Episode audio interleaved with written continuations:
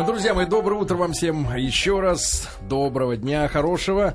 В Москве наконец-то стало прохладненько, А у да? меня квартира не остыла. еще. Дожди. Да, и мне тоже. От Нет. тебя еще не Нет, остыло, нет, а нет. уже другой пришел, да, я понимаю. да. Ну что же, Рустам, вас с днем рождения, э, 47 лет сегодня, друзья мои, нашей радиостанции. Не надо, Рустам, свои личные проблемы выставлять за народные. У нас есть другие поводы для того, чтобы волноваться. А, С нами сегодня э, Наталья Александровна Белова. Наталья Александровна, доброе утро. Рады вас видеть вновь в нашей студии в проекте э, «Школа молодых отцов». Рустам, попросите, пожалуйста, микрофон, Наталья Александровна. Э, Сегодня, д- друзья мои, мы э, будем говорить на ту же тему, которой посвятили всего 10 минут из-за чудовищных пробок, э, которые были вызваны медвежьей услугой столичных дорожников, москвичам и спикерам. э, радиостанции «Маяк», в частности. Потому что э, неделю назад Наталья Александровна не смогла вовремя приехать к нам, поскольку раздолбали прекрасные дороги, чтобы сделать их еще, конечно же, лучше. Наконец сделали, Наталья Александровна выехала вчера вечером, и вот сегодня мы здесь, да, снова. И разговор, который очень важный, э, мы э, дали ему старт э, неделю назад, ну а сегодня бо- более подробно и уже хорошо поговорим. И ваши вопросы, друзья мои, пожалуйста, 5533 со словом «Маяк». Интересная тема. Дефицит веса и ожирение у детей, да, А, потому что, а, ну, скажу так, по наблюдениям моим лично, значит, женская половина любой семьи старается ребенка закормить, всучить, значит, постоянно, А что постоянно всучить Всё. все, что было на столе, чтобы съел. Обязательно этот контроль продолжается э, до потери пульса. Мужчины более нейтрально относятся да, к тому, чтобы ребенок, если он не хочет есть, то чтобы он не ел. И вот давайте мы сегодня о правильном питании ребенка поговорим. За Наталья исключением Садальского. да, и Наталья Александровна, а, прозвучала такая крамольная вещь э, от вас э, неделю назад. Заключалась она в том, что, в принципе, жел- нежелание ребенка есть является верным индексатором того, что не надо его дальше пичкать. Да, действительно, это так и есть. Совершенно верно. А, ну, честно говоря, вещь не, не такая уж крамольная. Я изо всех сил стараюсь удерживаться от крамолок, когда могу. Но очень важно понять, что ребенок, в общем, является все-таки не куклой, а живым существом со соб- собственными желаниями собственными какими-то возможностями. Поэтому желание родителей накормить ребенка и разговоры о том, что он же ничего не ест, как правило, которые вы правы, от женской половины семьи исходит, ну просто потому, что, честно говоря, папы меньше занимаются детьми. И здесь тоже... В этом великое благо. В этом может быть великое благо, но великая ам, проблема иногда внутрисемейная, потому что мама говорит, конечно, тебе вообще все равно, что ест ребенок, ты же им вообще не занимаешься. Ну, поэтому папе всегда бывает трудно доказать, что он, собственно, не, не от безразличия, а от здравого смысла пытается ограничить избыточное кормление. А, у ребенка бывают периоды в жизни, когда у него э, происходит относительное уменьшение периода э, прибавки в весе. Э, вообще у маленького человека есть несколько этапов, когда очень интенсивно происходит прибавка роста и веса. Это первый год жизни, мы немножко об этом говорили из пробки, но я все-таки повторю. Это первый год жизни, особенно первые три месяца, когда ребенок прибавляет в весе очень много. И к полугоду он практически удваивает свой вес, а году утраивает. Но если ребенок находится на грудном вскармливании, он сам регулирует количество съеденной пищи. А если начинается, ну, как правило, уже начинается на втором полугодии жизни смешанное вскармливание, введение прикорма, то тут родители начинают кормить ребенка, исходя из своих соображений И предпочтений. и предпочтений. Э, Тут еще, как правило, включаются бабушки, которым всегда кажется, что ребенок э, съел мало, э, и начинают вводить очень калорийную пищу и начинают увеличивать количество пищи, которую съел ребенок. Чем это опасно? Ну, мы не будем говорить о психологических последствиях перекармливания. Мне бы хотелось потом об этом остановиться отдельно. Когда надо прекращать ребенка кормить из ложки и почему нельзя его кормить, если он не хочет. А здесь есть еще такие моменты, что э, если ребенок получает больше еды и больше калорий, чем ему положено по возрасту, и что еще немаловажно, по его физической активности, потому что дети разные. И есть дети, которые где поставил, там и взял. И такой ребенок с небольшой физической активностью, ну просто такие вот флегматичные дети, которые мало двигаются, не любят особенно. Это иногда и семейные какие-то особенности.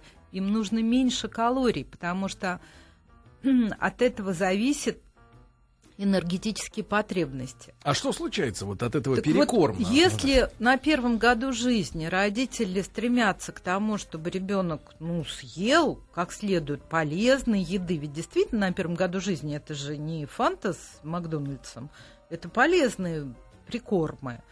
Но даже если эти полезные прикормы в избыточном количестве, у ребенка закладывается избыточное количество адипоцитов. Адипоциты это, это жировые клетки которые, собственно, ответственны за наше ожирение, ну, не за наше, за чужое пусть, ожирение в дальнейшем.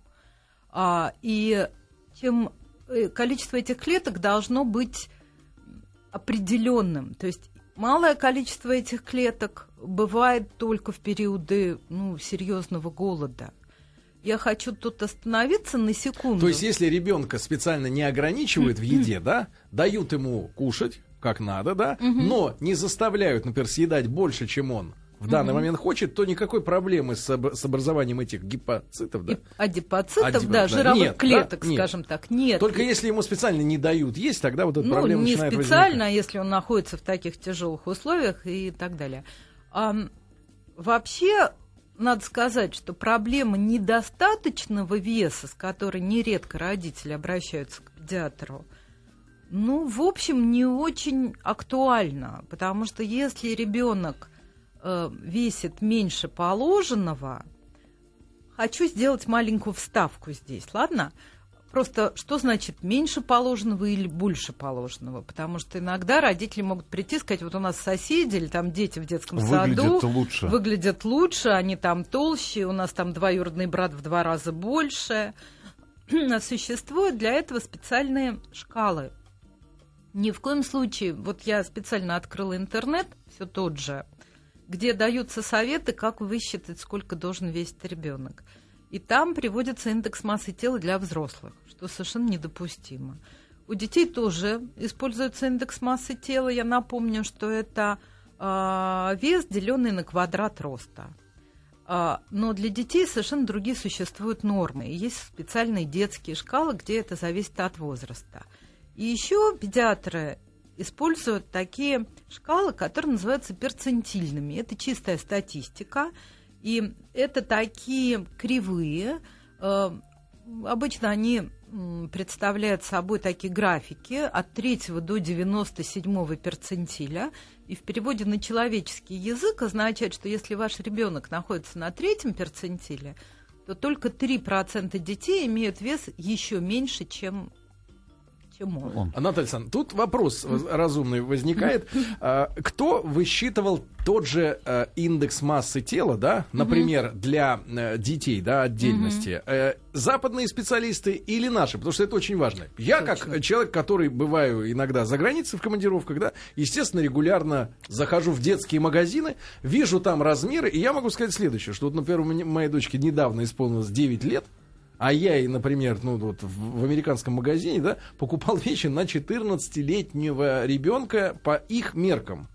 То есть uh-huh. у них написано возраст 14, я знаю ее рост, я uh-huh. покупаю ей как раз, да, но я uh-huh. понимаю, я высокий, да, но тем не менее, и так, так со всеми, то есть их мерки по отношению к тому, каким должен быть ребенок, толщина, там, высота, они какие-то другие, они карлик, они карлик, да вы карлица, потому что Нет, вам ну совпадает, а я скажу про людей. На самом деле вы, Вика, говорите совершенно справедливые вещи, потому что здесь мы должны поговорить еще от чего зависит Э, размеры ребенка, вес и рост. Это, конечно, размеры родителей. То есть у крупного мужчины, как Сергей. Как вы, да, Сергей. Вот, да. ожидается, в общем, не маленькая девочка. То есть в 9 лет уже ребенок имеет э, черты э, телосложения и особенности строения тела родительские. Это не совсем касается детей первого года жизни, потому что здесь еще другие факторы влияют, даже первых трех лет жизни. А вот после трех уже родительские размеры имеют значение. Поэтому э, конечно, будут всегда вариации. И если, скажем, родители оба выше 97-го перцентиля, то есть 97% населения ниже их или легче их. То есть отдельные э, кривые для роста, для веса, для индекса массы тела и для всех других показателей. А что есть за специалисты, которые могут э, человеку помочь разобраться и сказать, э, какая для этого ребенка конкретно вот норма, да? Я напомню, что в гостях у нас Наталья Белова, врач-педиатр высшей категории, детский эндокринолог. Мы сегодня говорим о правильном питании, да? Избыток веса, недостаток веса. Если у вас есть вопросы, 5533 со словом «Маяк» смс она дешевая, ребята. Вот, и, Наталья да, кто, что за специалист может помочь вот в определении нормы? Э, ну, я, в общем, большей частью работаю просто как педиатр. Я вот заведую общим педиатрическим отделением и веду прием детей любых. Поэтому детская эндокринология мне здесь просто помогает. И вообще-то это дело педиатра, потому что у педиатра всегда есть эти перцентильные шкалы, отвечу еще на ваш вопрос, что они основываются на статистических данных для каждой страны. Они, конечно, отличаются. В Америке и, скажем, во Вьетнаме. То есть они будут разными для страны. Но я много занимаюсь еще так получилось с детьми, которые находятся в домах ребенка, uh например. И вот мы сейчас сделали, по крайней мере, пытаемся делать шкалы для детей в домах ребенка, потому они что отличаются? Потому что они будут отличаться. Э, они сильно отличаются по разным причинам, не связанным с едой, от детей, растущих э, в семье. А в чем вы видите причину? Это интересно. Э, да? Мы с вами про это, это действительно длинная тема, мы про это когда-нибудь отдельно поговорим, это действительно очень важно. Но в меньшую степень они, они как бы меньше, меньше. Они значительно меньше, и они, по сути, на уровне третьего перцентиля для средней популяции. А американская и наша центильные шкалы, вот именно из-за того, что дети устанавливаются в Америку, нередко мне пришлось с этим сталкиваться, э, почти не отличаются. Угу. Вопрос, вот, вот, да, очень много вопросов. Э, действительно, как на практике быть? Вот, допустим, ситуация, э, обед, настало время обеда, ребенок ну, поклевал там пару ложек. Может быть, у него какое-то противоречие, может быть, он действительно не хочет сейчас кушать. Проходит час, и он начинает хватать со стола либо все, что Булку. можно, да, либо начинает конючить и ходить клянчить. Вот здесь как быть? То есть его ждать до ужина, чтобы у него как-то Вырабатывать насильно у него, да, как бы расписание приема пищи. Или давать, когда он хочет. Ну, это действительно еду. очень важный вопрос, потому что нередко родители, которые жалуются либо на низкий вес ребенка, либо на высокий вес ребенка, приходят с одними и теми же словами. Он практически ничего не ест а, допустим, прибавляет весе, или вот из-за этого не прибавляет весе. Всегда просишь родителя составить дневничок за сутки или двое, что, собственно, реально съел ребенок за эти сутки. И выясняется, что причина как того, так и другого, ну, вот про низкий вес мы тут не говорим, лишь бы ребенок был здоров, а чаще высокого веса заключается вот в этих вот перехватах между едой. И это имеет очень большое значение не только в смысле риска развития ожирения, но и еще э, такой психологический момент, потому что ребенок маленький, нуждается в структурировании своего графика жизни. Ему это необходимо для чувства безопасности. Ему важно, чтобы день был более или менее э, структурен, то есть должен быть завтрак, обед, ужин, и, собственно говоря, если отвечать на практические вопросы, у ребенка должно быть, ну, в идеале, пять приемов пищи. Любого ребенка, не только маленького, но просто меняется их взаимоотношение. У большого ребенка это завтрак, обед, ужин, легкий второй завтрак, небольшой полдник в виде, допустим, сока и, допустим, какой-нибудь кефирчик на ночь. Поэтому, если ребенок не поел за обедом, оставьте его в большом покое. Он не хочет есть в этот момент, потому что либо он ну, плотно позавтракал, либо он до обеда что-то съел, либо это не его график. Дайте ему возможность не есть тогда, когда он не хочет, но это не значит, что он должен в промежутках между приемами пищи что-то хватать. Ему надо тогда объяснить, хорошо, не хочешь есть, не нужно следующий раз у тебя будет полдник, ты будешь пить сок. Хорошо? Хорошо. Можно на полдник предложить ему ну чуть побольше, если он плохо поел за обедом. Ну, а те же самые диетологи, например, они всегда говорят, что нужно кушать каждые 4 часа. И вот, например, там э, те же гастроэнтерологи, которые тоже обследуют, ну, вот в желудочно-кишечный тракт, тоже говорят, что обязательно нужно вот ребенку кушать каждые Я 4 говорю часа. ровно и то же самое. И Эти там 5, не кефир, 5... а вот что-то, вот еду именно. Нет, а Виктория нет, просто по-своему нет, поняла. Еда, нет, кефир – это еда. У ребенка, в вот. принципе, есть определенные нормы калорий, которые он должен получать. Есть специальная формула, по которой вычисляется количество калорий, и есть специальная формула, которая э, высчитывает, сколько там должно быть белков, жиров и углеводов. Если ребенок питается правильно, ну мы все знаем средиземноморскую диету как про полезную, да, в общем, это, это в общем-то более или менее то, что должен есть ребенок, но я хочу сказать еще э, такую забавную вещь. Занимаясь много лет педиатрией, мне ни разу не удалось встретить ребенка, который бы избежал таких соблазнов, как, скажем, сосиска или Макдональдс. Как родители не стараются этого избежать, в реальной жизни этого не происходит. И ребенок с 3 до 6 лет любит сосиски и макароны с сыром. Дорогие друзья, у нас в гостях Наталья Белова, э, врач-педиатр высшей категории и детский эндокринолог. Мы сегодня говорим о правильном питании для детей, да, чтобы не было слишком а, жирного ребенка или, так скажем, скелетированного. Да? Соответственно, да. А, ребята, 5533 со словом «Маяк» смс Ваши вопросы, пожалуйста. Да. А, Наталья Александровна, не могу не спросить вот о каком моменте. Значит, наблюдал картину собственными глазами, а именно – человек э, в свое время э, родился в тот период, когда очень была популярна история доктора Спока. По-моему, mm-hmm. такая тема. Mm-hmm. Конец, конец 70-х годов. Значит, один из, поста, один из постулатов, я так понял, был в следующем. Кормить строго по времени и в буквальном смысле по времени, то есть давать есть определенное количество времени. То есть, например, 43 секунды прошло, от груди не человека успел, отрывают. Ночью, да, отрывают. Не, на, не наелся, отрывают. Значит, угу. не успел, отрывают. В итоге, значит, э, я не буду упоминать э, всякие депрессивные явления психики, угу. но э, абсолютная разбалансированность контроля веса, то есть малейшее, э, например, э, человеком поедание нормальной еды, необычной такой дистрофической, скажем так, пищи, приводит к увеличению веса, то есть вот на гормональном уровне разбалансировка катастрофическая. Вот, сегодня, как вы относитесь к этому? Э, к тому увлечению в то время, вот действительно, вот такими методиками идиотскими? Ну, собственно, поэтому э, педиатры и перешли к свободному графику, потому что вы сами перечислили все негативные последствия этому. Я, собственно говоря, Э, мало ли какие я имею там идеи. И в основном все-таки то, что я высказываю, это то, что принято в педиатрии, в мире в педиатрическом. Поэтому то, что вот и наши темы предыдущие, это не мое личное мнение, это то, что, к чему пришла педиатрическая вы, наука. Вы сегодня наблюдаете какие-нибудь такие интересные теории по поводу питания детей? Да Рождается сколько угодно, и сколько угодно приходят родители, приходят бабушки, которые начинают страшно воевать э, со мной, что как же так? Вы что, против манной каши? Да не я против манной каши. Я, может, и против манной каши, но я свое собственное мнение в данном случае не высказываю.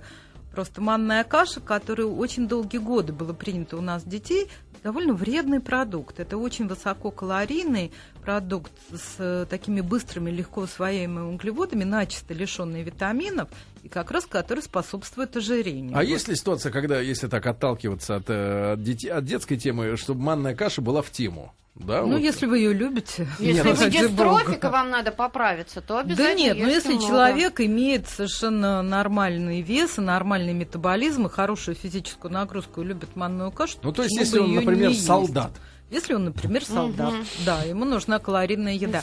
Не просто должны еще прилагаться витамины и белковая еда, да, потому что иначе будет дефицит э, витаминов. Надя Александровна, а если вот в оставшиеся там полминуты э, до новостей, новостей спорта, были какие-то особенно выдающиеся диеты, которые, как у специалистов, вас вызывали особенно да. оторопь? Да, это в основном бабушки, которые считают, что мама не в состоянии накормить ребенка, потому что они ничего не понимают. И у меня была история, я вот впервые за много лет видела тяжелейший рахит у ребенка в Москве, угу. потому что бабушка с шестимесячного возраста вскармливала ребенка только манной кашей. Только? Раз. Да. А к какому году уже рахит-то развился? Ну, в год я его видела. За это полгода- была за пол- тяжелейшая костная патология. За да. полгода И ожирение, довели. конечно. Да, друзья мои, ваши вопросы 5533 со словом «Маяк» смски доступные. Наталья Белова, врач-педиатр высшей категории. У нас сегодня в гостях о питании детей говорим.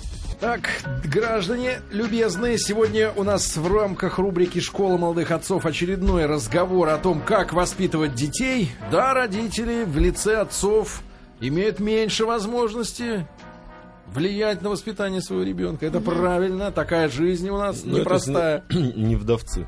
Да, да, да. Значит, меньше возможностей, но тем не менее э, нужно, друзья мои, осваивать это нелегкое дело и осваивать его вооруженными, будучи знаниями. Эти знания мы вам предоставляем в том объеме, в котором позволяют рамки ф- формата эфира. Ну и сегодня Наталья Александровна Белова у нас в гостях э, врач-педиатр высшей кате- категории и детский эндокринолог. Сегодня о правильном питании детей говорим. И, наконец, ваши смс ваши вопросы. 5533 со словом «Маяк» э, вы можете задавать их еще 20 минут. Как Давайте. Виктория говорит, крепкий хитяра. О, Через один вопрос идет о молочных продуктах. Некоторые дети на дух не переносятся. Вот люди интересуют, э, как с этим жить. Например, я. Я ненавидел всегда молочные продукты, кроме глазированных дефицитных сырков. Ну, Кроме вот мороженого, вы уже да. и восполняете себе вот этот Ну, вот. совершенно верно. Обычно дети ненавидят какой-нибудь один вид молочных продуктов. Ну, скажем, родители пытаются накормить там йогуртом и растишкой, а ребенок э, любит только там какой-нибудь Ряженку. ряженку или там кефир. А если ребенок вообще никакие не выносит молочные продукты, все равно его заставлять не надо. Я хочу на этом остановиться отдельно. Эм, Нельзя заставлять ребенка есть. Э, Последствия от этого довольно тяжелые. И это не только избыток веса, это нарушение детско-родительских взаимоотношений, потому что ребенок начинает подсознательно воспринимать кормящего как источник негативных эмоций. И э, действительно нарушаются взаимоотношения. Мы поэтому всегда привлекаем психолога к э, таким ситуациям, потому что это, как правило, реализация каких-то ну, наших инстинктов накормить птенца. То есть это, это скорее проблема кормящего, а не то, что у ребенка есть э, дефицит веса. Тогда сразу вопрос, э, по-моему, из Калининграда был, если ребенок хорошо, не заставляем его есть, не с- ложку к рту Нормально двигается. нормально двигается, но не ест целый день. Это- Ну, что с этим пишет, делать? там, пять лет гиперактивный. Если его не заставлять, знаете, вообще не запор, будет кушать. запор. Вы знаете, вот э, честное слово, я почти каждый день слышу вот эти слова, что не ест. Напишите дневник всего того, что попадает ребенку в рот. То есть то, что вы считаете не едой. Там сушку, печеница, конфетку. И посчитайте калорийность того, что вот эта не еда попадает в рот. Как правило, эта калорийность значительно повышает, превышает то, что родители считают э, необходимым для ребенка. Наталья Александровна, а вот просто про молоко вы сказали, да, что бывает такое, что какой-то продукт питания ребенок отторгает. А в принципе, родители же почему взволнованы? Они думают, что в молоке содержатся такие вещества, да, без которых он никак не вырастет э, хорошим человеком. да? Ну, серьезно, а есть ли в молоке действительно такие вещи, которые невозможно э, заменить чем-то В другим? молоке Кальций. содержится кальций в очень хорошей форме для усвоения. И действительно, если ребенок совсем не ест молочные продукты, что бывает крайне редко, потому что, например, сыр ребенок ест, не пьет молоко или там еще какие-то варианты.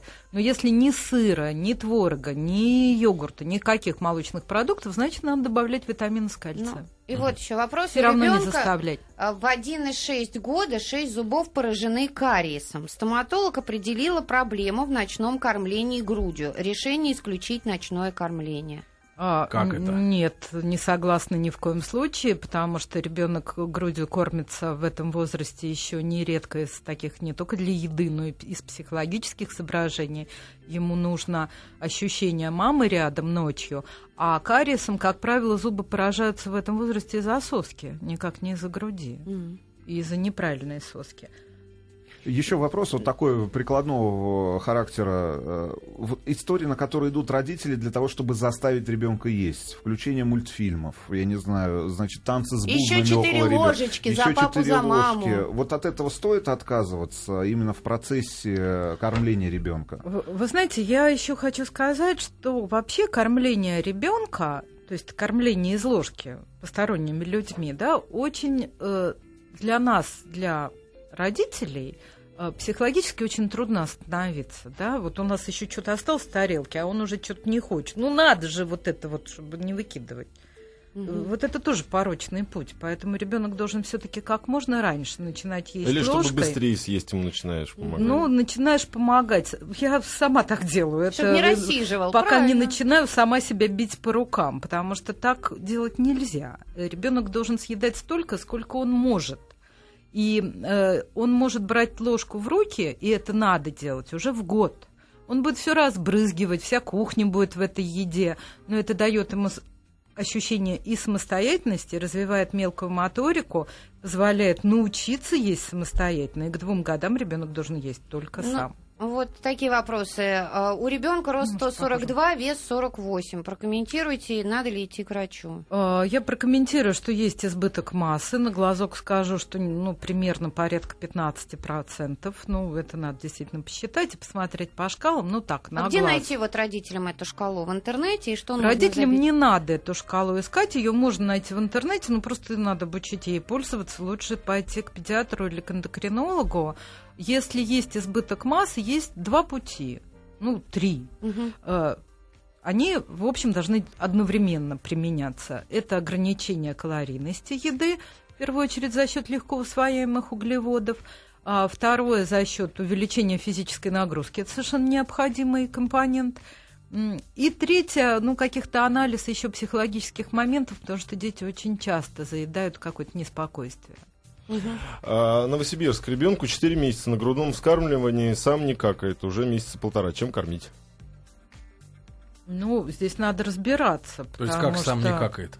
Что делают Клизму родители? Делают Сколько не какает? Что... Ну вот да, полтора, полтора тоже вопрос. Вы знаете, тоже тут есть такие э, моменты, потому что, может быть, маме кажется, что он не какает каждые там три часа, она считает, что он должен какать, да, а может быть, это его индивидуальные особенности, у него стул раз в два дня. Это, в принципе, вариант нормы. И, в общем, это каждый раз индивидуально, и трудно сказать, не глядя на ребенка.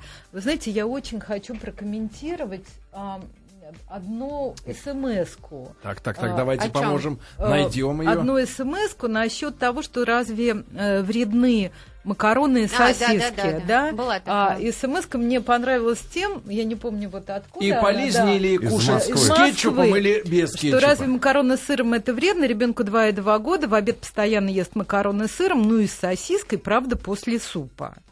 А, не вредно макароны с сыром, если ребенок их любит.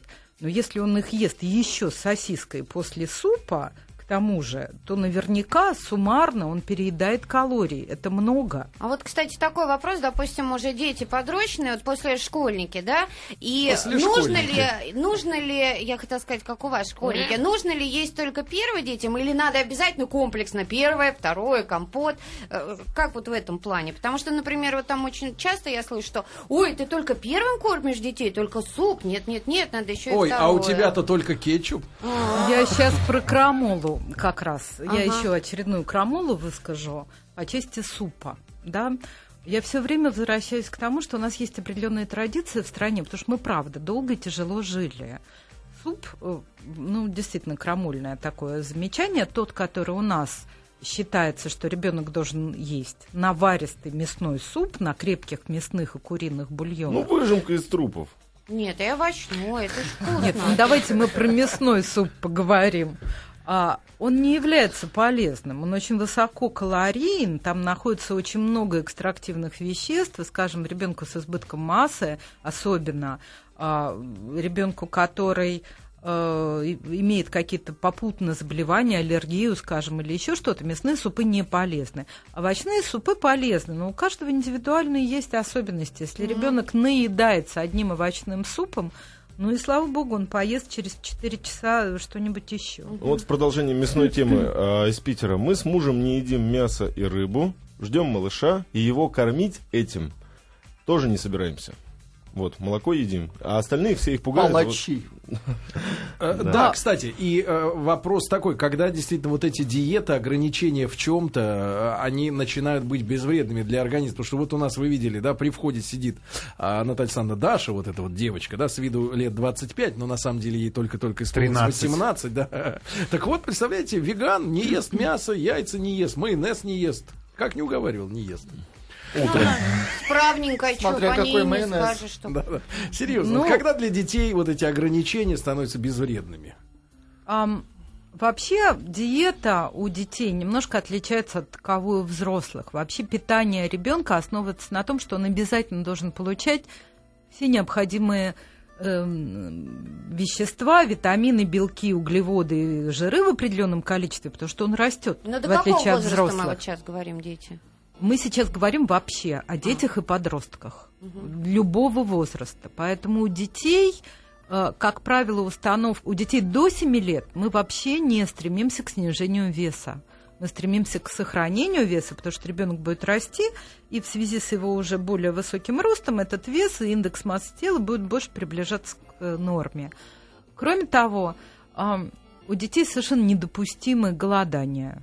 У старших детей возможны, может быть, какие-то ограничения с разгрузочными днями, которые будут э, состоять из кефира или еще чего-то, но это касается, в общем, подростков, и здесь родители тоже должны быть очень осторожны, потому что любые какие-то замечания по поводу того, что девочкам особенно, что ты слишком толстая, ты посмотри на себя, ты разъелась, могут привести к Рену в обратную сторону и привести у подростков, к сожалению, нередко психиатрической проблеме, это к нервной анорексии, когда девочки начинают Наталья да. вот столкнулся на днях буквально. А, чуть не в плач. Э, дочка, э, значит, потребовала пиццу Угу. Вот. И скажите, вот для такого блюда, да, ну, с, по нашему пониманию, не полезным, да, угу. э, какой есть э, оптимальный промежуток между поеданиями пиццы, если уж речь идет о том, что отказ, вот не куплю тебе пиццу, приводит к конфликту, это тоже плохо, да? Вот с, с, какая минимальная норма промежутка между пиццами? А вы знаете, я тут и вам отвечу, ну, может 20. быть, еще Да, у меня чесался язык так пошутить, но а у него пытаюсь удерживаться от шуток, а то, да, будет перебор. А, здесь история такая, я тут хочу попутно ответить на часть э, смс-ок, что ребенок, в принципе, перенимает привычки питания семьи. Если в семье не едят гамбургеры, не едят, в общем, вредную еду, и в семье горами не лежит сладкое, шоколад и все прочее, то ребенок, скорее всего, не будет к этому стремиться. Поэтому изменить питание ребенка, не изменив уклад семьи, нереально. Не едим мы пиццу. Вы скажите, мне, вы скажите, Наталья Если вы хотите, чтобы ребенок ел пиццу... Но сколько безопасно? Безопасно. Безопасно? Раз в сколько ну, не съесть пиццу? Раз в месяц. Раз в месяц. Вот. Все. Вы хотите, чтобы я для вашего ребенка сказала. А я хочу, чтобы родители делали так эту пиццу Маша, дома. Маша, дома. я запишу в плеер. Маша только раз в месяц. А Потому ты не что дома, дома вы можете сделать А сколько пиццу? сантиметров? 40, 50 можно? Один кусок. Полтора метра сделайте. Себя, да, пиццу 30 да, делайте ребенку еду дома, делайте ему пиццу, скажем, с куриной грудкой, да, на тонком слое теста. Э, найдите компромисс разумный, потому что ребенок любит пиццу как класс. Родители могут сделать пиццу не общепитовскую, а из здоровой еды. На виноградном да, листе. Купить проще пельмени. Купить проще. Да, купить. Школа молодых отцов. Друзья мои, ваши вопросы э, поступают, и я думаю, что надо еще на самые популярные ответить. Э, Наталья Санбеловой, врачу-педиатру высшей категории. Мы не первый раз встречаемся в студии. Сегодня о правильном питании. Владимир, ознакомьте нас с вопросами. Наталья Александровна, очень много вопросов по поводу свежевыжатых соков. Э, интересует людей вот что. Максимально допустимый единоразовый объем и, э, может быть, есть какие-то соки, которые до определенного возраста давать и вовсе нельзя. И вот вдогонку, если отказывается от яблочного сока, может, другой какой-то лучше давать? Ну, ну вот может быть, ребенок вообще не любит соки. Вообще, детей есть свои пристрастия. соки здесь как раз ну, тот напиток, который ребенок имеет право не любить и не обязательно должен пить. А вот Потому если что любит? Если любят, но свежевыжатые соки вообще не дается детям до трех лет. Это довольно такой экстрактивный продукт. Их лучше вообще разводить водой после трех лет. А вообще самым полезным продуктом для ребенка является вода если говорить о напитках, да, вода, э, чай э, такой Но они не хотят пить воду. Они не хотят пить воду, они думают, что потому что родители предлагают другое, как правило. Когда, кстати, надо ребенку уже отказываться от вот этих соков детских, э, которые в каком Переходить возрасте? на пиво? Не, ну серьезно, вот э, ребенок же взращивается, да, там на молоке на мамином и со, э, сок, да, специально сделанный для детей. Сок. Многие Когда родители не дают эти соки. Многие родители В них не есть дают. вред? вредно, что ли? Э, Я не знаю, я не нахожу там особого вреда, но тем не менее это продукт, который тем или иным способом консервируется и хранится. Поэтому, конечно, у родителей есть желание самим что-то делать, чтобы там не было никаких э, э, таких даже естественных Ну, консервантов. а возможно ли ребенка действительно заставить пить воду? Вообще ребенка заставить не надо ничего делать. Воду есть периоды, когда воду предлагать обязательно нужно. Личным это в жару, примером. да, это, э, Смотри, это после доча, болезней, я же которые пью. Я же пью сопровождаются стопками. повышением температуры. Э, Я любом случае не хотела бы, чтобы речь шла А вот Наталья у меня вот Наталья такой вопрос. Да, Можно да, я простите, задам? простите, простите, можно один вопрос. И э, насколько э, надо родителям аккуратно, э, э, значит, в- в- рядом со своими детьми э, распивать алкогольные напитки, да? Да вот можно насколько, сразу. ак- ак- вот меня с детства приучили за общим столом семейным. Чокаться. А, да, чокаться там сначала Заметно. соком, потом покрепче. Водой. А, вот, Ну, смотря водой. кого вы хотите вырастить. Да, ну насколько вот да? этот пример э, для воспитания скверен? А, ну, если ребенок растет в семье алкоголиков, то вряд ли ему это полезно, да, поэтому, ну, вопрос, Ну, ответ на который очевиден. Поэтому давайте я вот Да, вот можно вот такой вопрос, очень важный. Все родители спрашивают, если не едят фрукты, вот это бесконечно, ешь фрукты, ешь фрукты, обязательно там ягоды, еще что-то такое. Это нужно делать? Нужно заставлять детей? Что касается фруктов Ну, и я овощей. еще раз отвечу, что заставлять детей не надо есть ничего. Ну, да, ему надо. А им если надо- они с охотой только гамбургеры и пиццу Да, едят, да, ведь что это вот в этом случае делать? Вот тут был вопрос, где дети возьмут гамбургеры, если родители их не предложат. Да, если они его не поведут в Макдональдс, то он, скорее всего, не будет есть гамбургеры. А если на столе будут лежать фрукты, то, скорее всего, ребенок будет от этих фруктов отщипывать. Слушайте, ну на третий день точно начнет есть фрукты. Да. Поморите ребенка голодом. задайте Не надо заставлять, не надо. Лучше дайте витамин. Не, ну я думаю, Давайте Наталья я выберу, можно? Я выберу э, какой-нибудь, потому что здесь много вопросов. Вот интересный очень вопрос, что ребенок ест много, наоборот. Без Э, конца Надо его останавливать. Нон-стоп. Если ребенок при этом не Это курить он толстый, бросил. Э, да. Если ребенок при этом не толстый и да. очень подвижный, ну просто старайтесь, чтобы он ел в определенные часы. Да, предлагайте ему ту еду, которая для него полезна. Если бывает, что дети с очень высоким уровнем метаболизма много едят, ну тут их надо просто контролировать их вес и не надо морить голодом. А, э, Еще Хочу вопросы. еще тут важно. Ребенку год 4 месяца на смешанном вскармливании. Но в год 4 месяца ребенок уже должен быть на общем столе, в принципе. А вообще, И Наталья до скольки грудь, уже медленно. до скольки грудь, вернее, в каком возрасте грудь э, Растет. воспринимается как э, ну, что-то отклонение от нормы? Потому что однажды, я помню, то, то ли нам кто-то звонил, то ли из знакомых кто-то говорил, до пяти лет мальчик грудь ел. Еле отняли. До пяти лет. Да, Ну, и пишут. бывает и такое. На самом деле тут Вот нет это грудь. определенных школу сроков. А, просто обычно после двух лет уже маме это тяжело. Грудь Просто мама плечо. уже теряет витамины там и так далее. Смотрите, как Ну а вот еще Рустама вопрос. развеселить. А что содержится в козьем Он себя молоке? Он тоже еле Брать маму в школу. В козьем молоке ничего На особенного не содержится, но если ребенок его любит, то пожалуйста. Не надо Там запрещать. не запрещать не надо, но и просто контролировать разнообразие питания. Наталья Александровна, э, касаемо вот Камила спе- доедала специфических э, продуктов, э, их э, точно так же, наверное, каких-то временных норм, а, чеснок, редис, лук репчатый mm. и прочее. Так, есть, аджига. Да, с какого времени вот ребенку их можно давать? И... Да, да, и перченая пища тоже вот, прокомментируйте, пожалуйста. А, ну, перчить детям пищу не надо. Э, соль добавлять нужно немножко. А что касается специй, то дети, как правило, э, не любят очень такие богатые специями продукты. Они предпочитают простую еду. Поэтому обычно очень богатую такими вещами, как чеснок, лук и специи пищи, ребенок просто будет отказываться есть. Я думаю, ну, если этого... традиционно в семье, вот э, оно на Даже, столе ну, просто на Кавказе, например, очень рано детям дают шашлык там и э, такие довольно насыщенные по вкусу продукты, дети их едят. Но это если бабушка навешивает ожерелье из чеснока или натирает пуговицы, это нормально. Это бабушка Про недоношенных хочу сказать. Да. Можно Ванга. одно словечко? А, про недоношенных был вопрос, и очень действительно актуальный, потому что это маловесные дети, которые до трех лет иногда отстают в физическом развитии, их как раз особенно усиленно кормят бабушки, родители и так далее.